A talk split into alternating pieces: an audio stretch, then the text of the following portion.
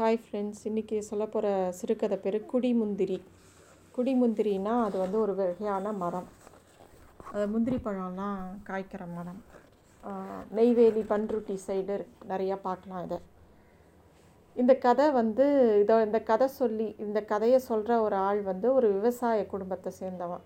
அவன் வந்து மெட்ராஸில் ஒரு பெரிய வேலையில் இருக்கான். அவங்க வந் அவன் குழந்தைக்கு ஏதோ செப்பல் வேணும்னு கேட்குறது அதனால இவன் கடைக்கு போகிறான் குழந்தைக்கு ஷூ வாங்குறான் தனக்கு ஷூ வாங்கிக்கிறான் வீட்டுக்கு வரான். அவன் ஒய்ஃப் பயங்கரமாக சத்தம் போடுறா. வீடு நிறைய எத்தனை ஷூ இருக்குது நம்ம அடுத்த வாரம் இன்னும் புது வீட்டுக்கு வேற குடி போக போகிறோம் இத்தனை ஷூவை எடுத்துன்னு போகிறதுக்கு நீங்கள் அந்த பழைய ஷூ உங்கள் பழைய ஷூவையாவது தூக்கி போடலாம்ல. அங்கே அவ்வளோ பெரிய ஷூ ரேக் கூட இல்லை அப்படின்னு அவன் சத்தம் போடுறான் இவன் வந்து அந்த பழைய ஷூ அவள் எந்த ஷூவை சொல்கிறாரோ அவள் காலேஜ் படிக்கிற காலத்தில் யூஸ் பண்ண ஷூவை அவன் இன்னும் தூக்கி போடாமல் பத்திரமா வச்சுருக்கான். அவள் அதை தூக்கி போடு அப்படிங்கிறது இன்சிஸ்ட் பண்ணுறான் இவன் வந்து அந்த ஷூவை பார்த்தவொடனே அவனுக்கு பழைய நினைவுகள் வருது. அவன் வந்து ஒரு விவசாய குடும்பத்தில் பிறந்திருக்கான். ஒரு நாலஞ்சு பேர் அவன் கூட பிறந்தவங்க. இவன் வந்து ஓரளவுக்கு ரீசனபிளாக படிப்பான். அவங்க அவன் டுவெல்த்து உடனே அவனை எப்படியாவது காலேஜ் சேர்க்கணும் அப்படின்னு சொல்லிட்டு அவள் பெரிய அண்ணன் வந்து சிட்டியில் சேர்த்து விட்டுறான். சிட்டியில் ஒரு காலேஜில் அவனை சேர்த்து விட்டுறான். சிட்டிக்கு வந்தால் அவனுக்கு வந்து ஒன்றுமே புரியல. அவன் பக்கா கிராமத்தால். அவன் வந்து பன்ருட்டி கிட்ட ஒரு சின்ன கிராமத்தில் இருக்கக்கூடிய ஒரு பையன். அவங்க வீட்டில் மெயின் தொழிலே விவசாயம்தான். அவங்க வீட்டில் ஒரு தோட்டம் இருக்குது சீனி தோட்டம் அப்படின்னு பேர். அந்த சீனி தோட்டத்தில் ஒரு பெரிய மரம் இருக்குது அது பேர் தான் குடிமுந்திரி மரம்னு சொல்லிட்டு அவங்க சொல்கிறாங்க அந்த மரத்தில் நிறையா காய் காய்க்கும். இவங்க இவன் அவனோட குழந்தை பருவம் ஃபுல்லாக அந்த மரத்தை சுற்றியே தான் அவன் இருக்கும். அங்கேயே தான் விளையாடுவான். அந்த மரத்தோட இது ரொம்ப உய- உயரமான மரம். அந்த மரத்து மேலே ஏறி நீ பார்த்தா நெய்வேலி ஃபேக்ட்ரி தெரியும் கோல் ஃபேக்ட்ரி அது வந்து இவங்க எல்லாருக்கும் இந்த கிராமத்து பசங்களுக்கு இது ஒரு வேடிக்கை. எல்லாருக்கும் இவங்க வீட்டு மரங்கிறதுனால இவங்க இவன் ஒவ்வொருத்தர்ட்டையும் இது கொடு அது கொடுன்னு ஏதோ ஒரு பண்டம் வாங்கிட்டு அவங்கள ஏற்றி விடுவான் அந்த மரத்து மேலே. அங்கேருந்து பார்த்தா அந்த நெய்வேலி ஃபேக்ட்ரியை வேடிக்கை பார்க்குறது இவங்களுக்கு ஒரு பெரிய ஒரு பொழுதுபோக்கு. ஸோ இந்த மாதிரி வளர்ந்த பையனை வந்து சிட்டி காலேஜில் போட்டவுடனே அவனுக்கு முதல் இங்கிலீஷ் புரியல எதுவுமே புரியல இந்த பழக்க வழக்கம் புரியல. கொஞ்சம் கஷ்டப்படுறான். ஆனால் போக போக கொஞ்சம் அட்ஜஸ்ட் ஆகிடுறான் அவனும் சிட்டி வளர்க்க ஏத்தாப்புல பெல் பாட்டம் பேண்ட்டு அந்த மாதிரி அவன் ஹேர் ஸ்டைலு எல்லாமே ஒரு கிராமத்துலேருந்து வந்தவன் சிட்டியில் கொஞ்சம் பழகிக்க ஆரம்பிச்சிடுறான். அப்போ வந்து ஒரு ஒரு வருஷம் கழித்து அவன் ஒரு லீவுக்கு ஊருக்கு போகும்போது அவன் ஃப்ரெண்டையும் கூட்டின்னு போகிறான் எங்கள் கிராமத்தை பார்க்கவா அப்படின்னு சொல்லிட்டு.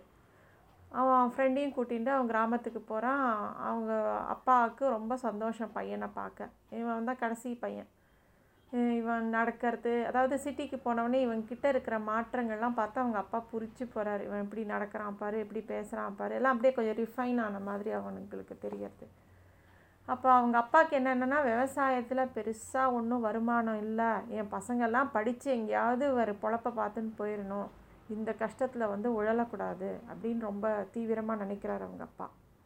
அவங்க அப்பா இவனை பார்த்துட்டே இருக்காரு. இவனுக்கு வந்து ஒரு ஷூ வாங்கணும்னு ஆசை. ஆனால் அப்பாட்ட கேட்க ரொம்ப தயக்கம். ஏன்னா அவன் விஸ் விவசாயத்தில் பெரிய வருமானம் ஒன்றும் இல்லை.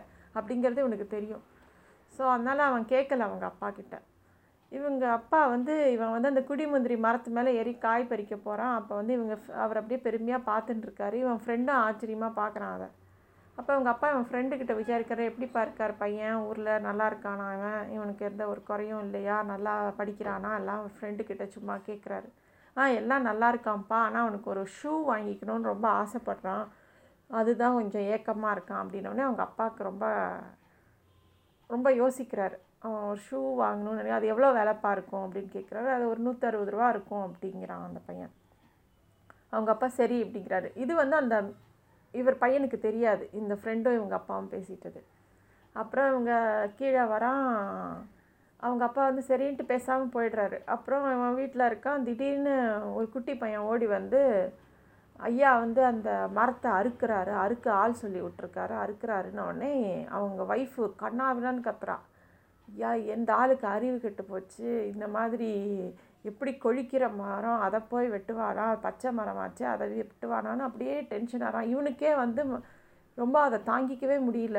ஓடுறான் அவன். போனால் அவங்க அப்பா மரத்தை வெட்ட ஆரம்பிச்சிருக்காங்க. உன் அப்பா எதுக்குப்பான்னா இல்லைப்பா உனக்கு ஷூ வாங்கி தரணும்.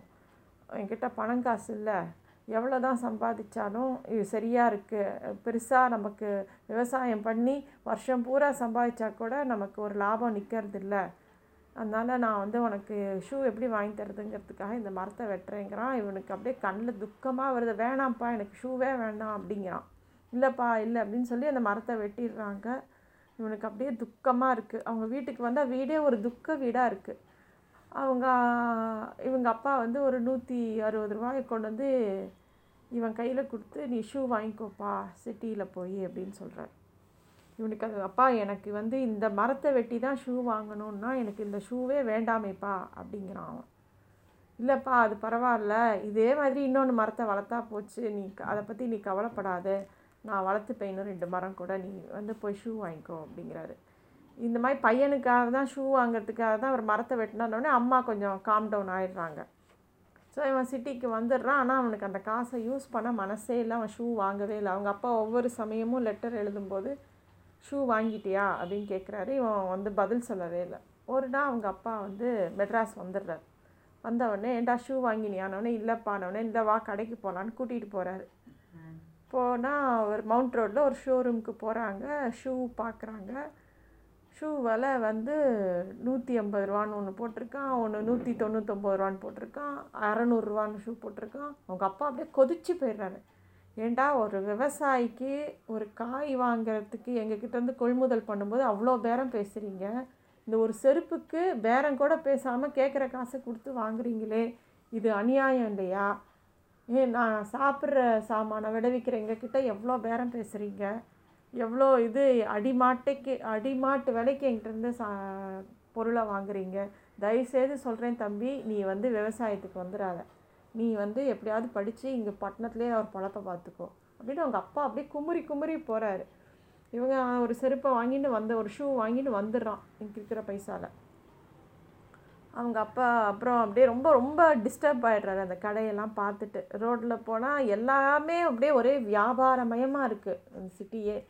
எல்லாரும் ரொம்ப எல்லாமே ரொம்ப எக்ஸ்பென்சிவாக இருக்குது அதாவது இவரால் இதெல்லாம் இவ்வளோ விலையா? அப்படின்னு கூட அவரால் நினச்சி பார்க்க முடியல.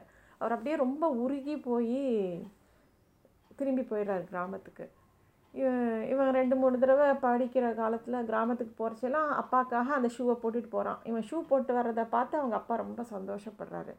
ஆனால் அவங்க அப்பா தெளிவாக சொல்கிறாரு இங்கே பாரு தம்பி நீ விவசாயத்துக்கெலாம் வந்துடாத நீ படித்து பட்டணத்துலேயே வேலை பார்த்துக்கோ.